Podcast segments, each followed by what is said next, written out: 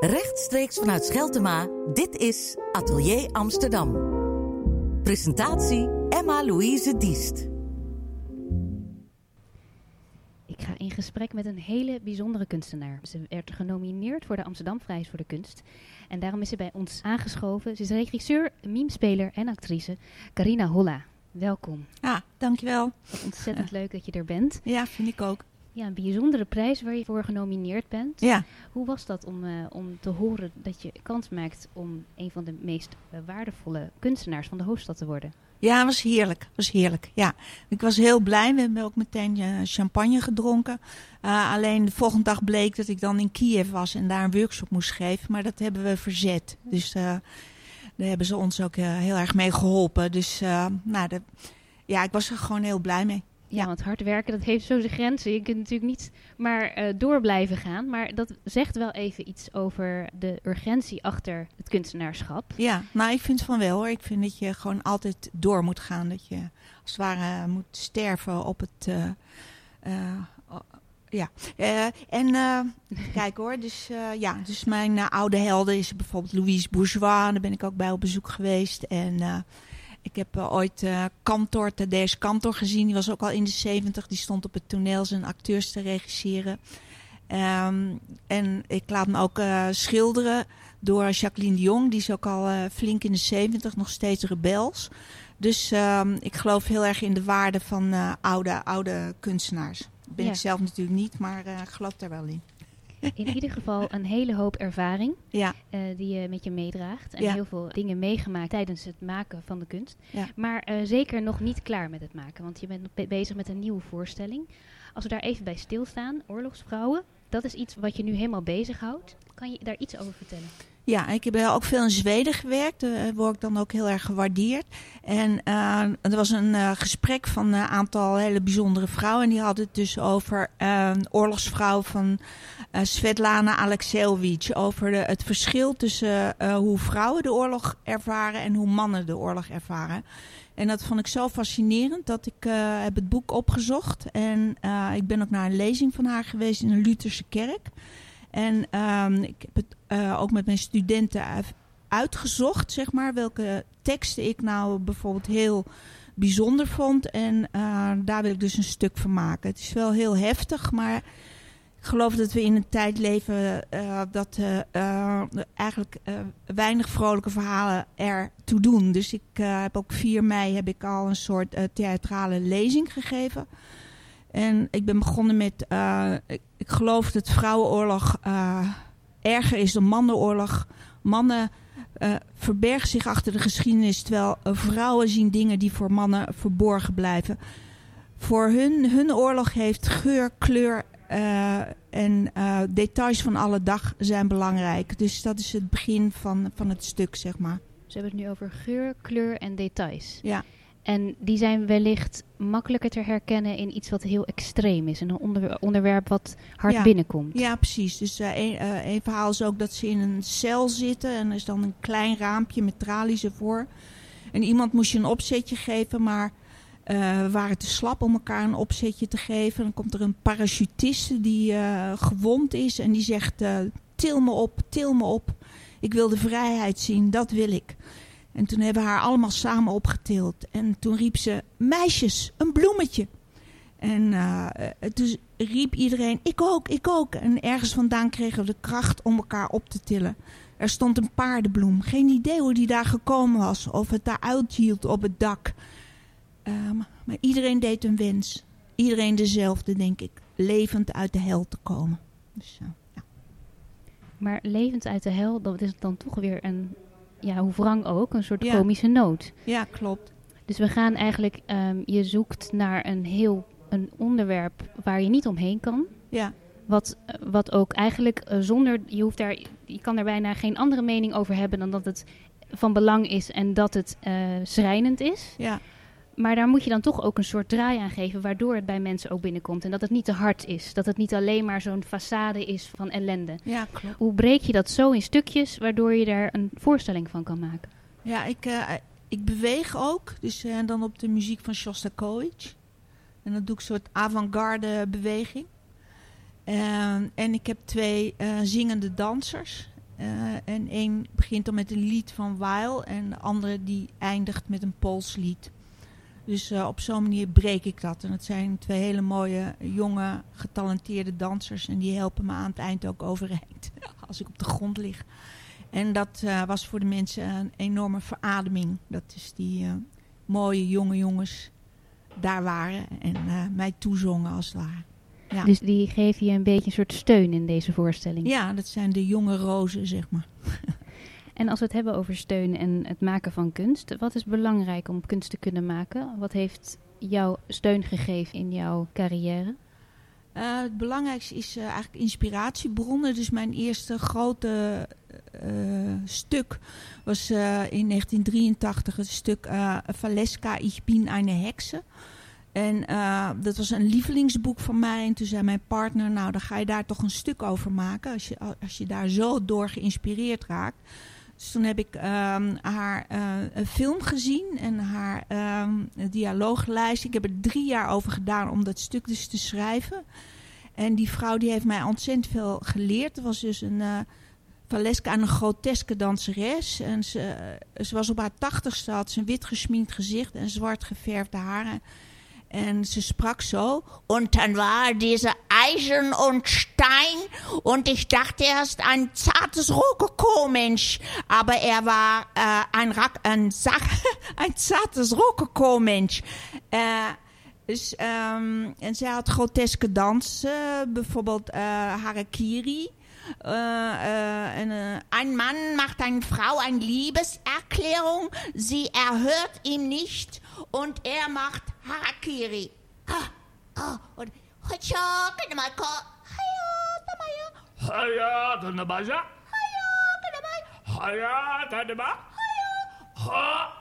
Ha, ha, ha, ha. Zo, en ook um, prostituee, dus dans van de prostituee, kanaille. Uh, uh, eins, uh, um, eins, disper, wanhopige, wanhopig orgasme.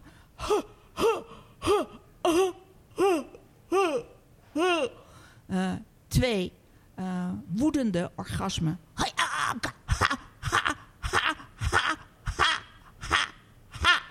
En drie uh, uh, desperaat orgasmen. Uh, de laatste klant en hij doet er ook nog lang over.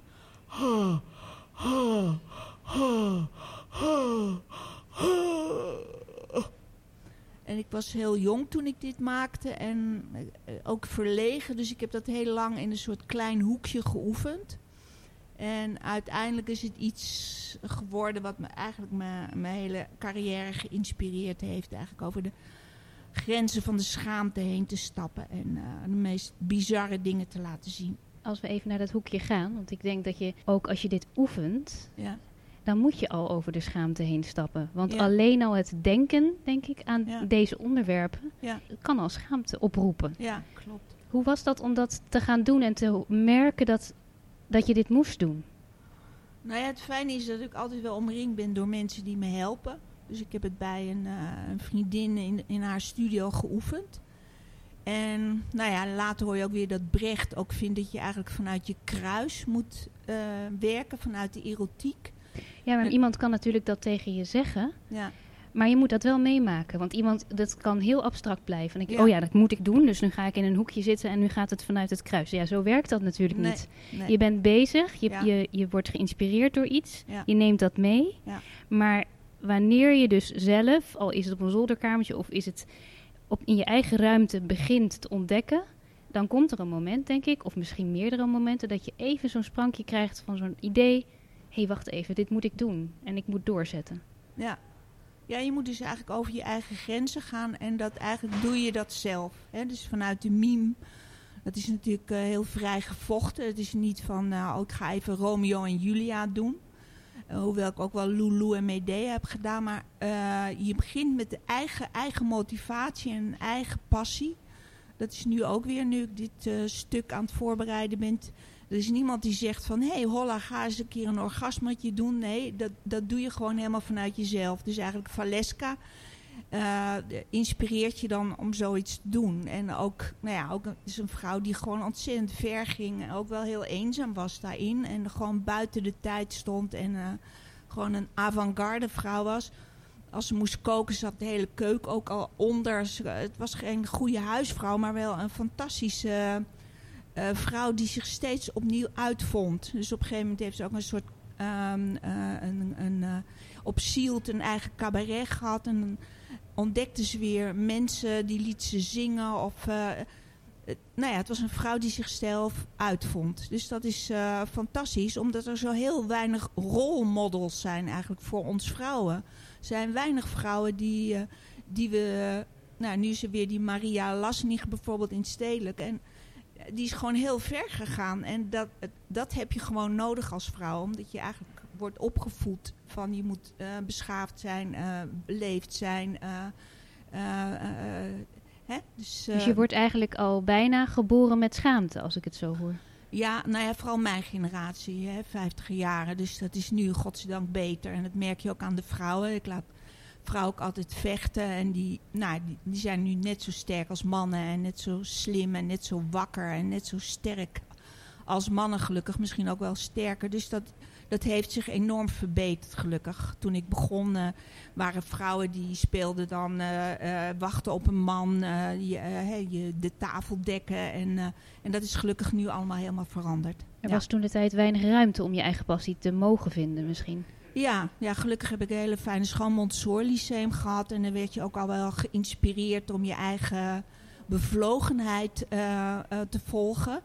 Dus daar heb ik ontzettend geluk mee gehad. En later kwam de mimeschool en daar eh, had ik weer ontzettend fijne vriendinnen die gewoon heel erg doorwerkten. Bijvoorbeeld Pamela Koevoets. Die is later ook gaan schrijven. Dat is een ontzettend brutale, eh, woeste vrouw. Eh, ik was een beetje beschermd opgevoed, maar zij was lekker woest.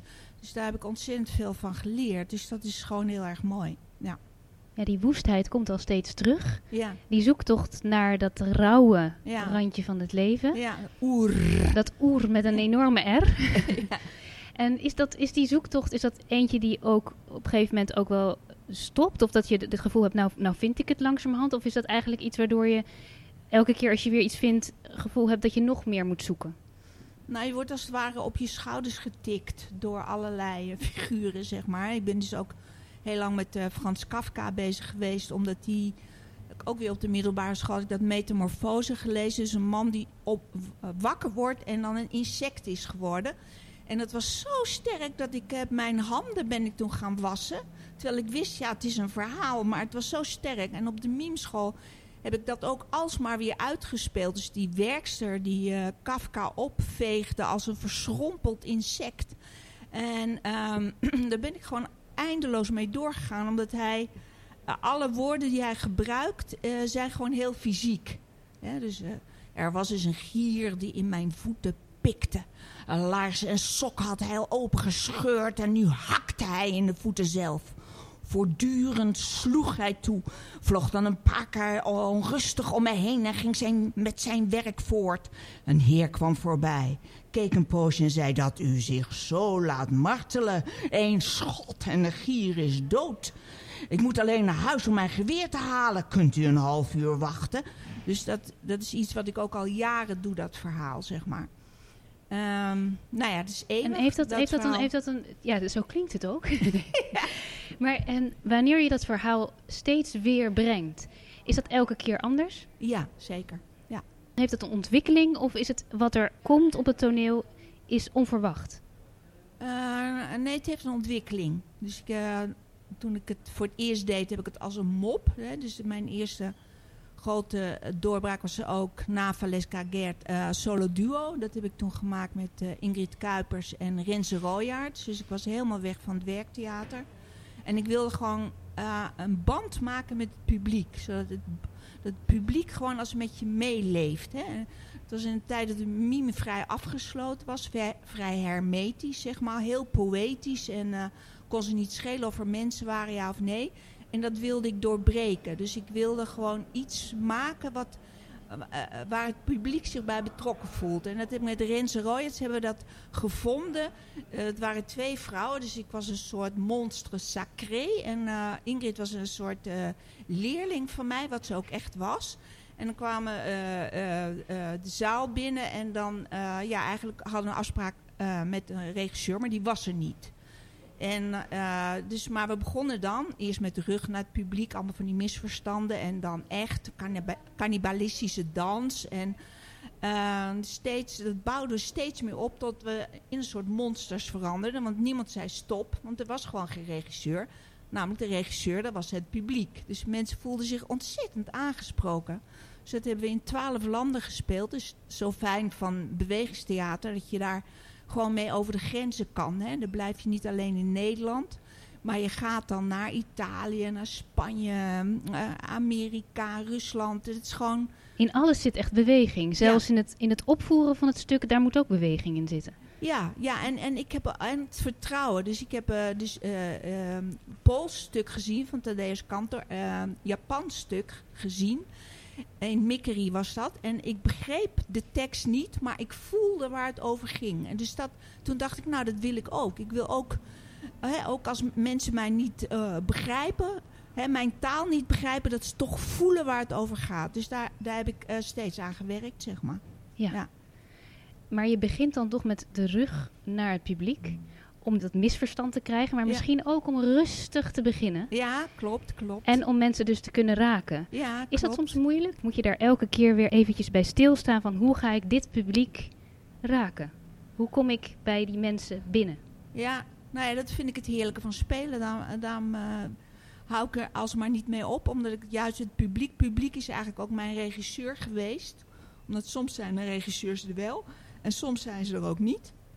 En dan moet je door en dan vraag je als het ware aan, je publiek, kan dit? Hè? Zoals ik had uh, een koemerlied hè, met Valeska en dat staat huilen. en dan had ik daarna die... En iedereen zei, nou dat kan niet, weet je wel. Het gaat over Joods leed en het huilt. En, en heel Amsterdam huilt. Hè. Amsterdam is eigenlijk een slachtofferstad. Iedereen huilt, bij wijze van spreken. En dan doe je opeens die Japanse harakiri. Dat kan gewoon helemaal niet. Maar het kon wel. Omdat de mensen... Een soort opluchting. Ah, oh, het leven is zo... Maar dan is er dus ruimte ook voor het publiek om, om daar rust in te hebben. Dus je maakt ook een veilige ruimte.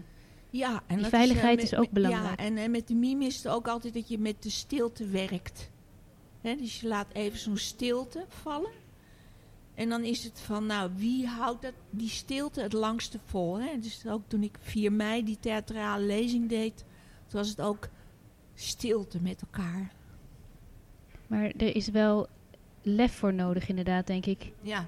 En misschien wel de aller, het meest rauwe is die stilte. Mhm. Omdat dan alles mogelijk is. Een beetje vogelvrij eigenlijk, hè? Ja, het is ook wel mystiek natuurlijk. Dus uh, voor een soort van magie. Een soort van uh, wonderen. Een soort van uh, met elkaar zijn. In het moment. Dus even lees ik ook wel van, ja, het leven is heel kort. Hè? Dat is als een soort van, met oud en nieuw, hè? zo een vuurpijl.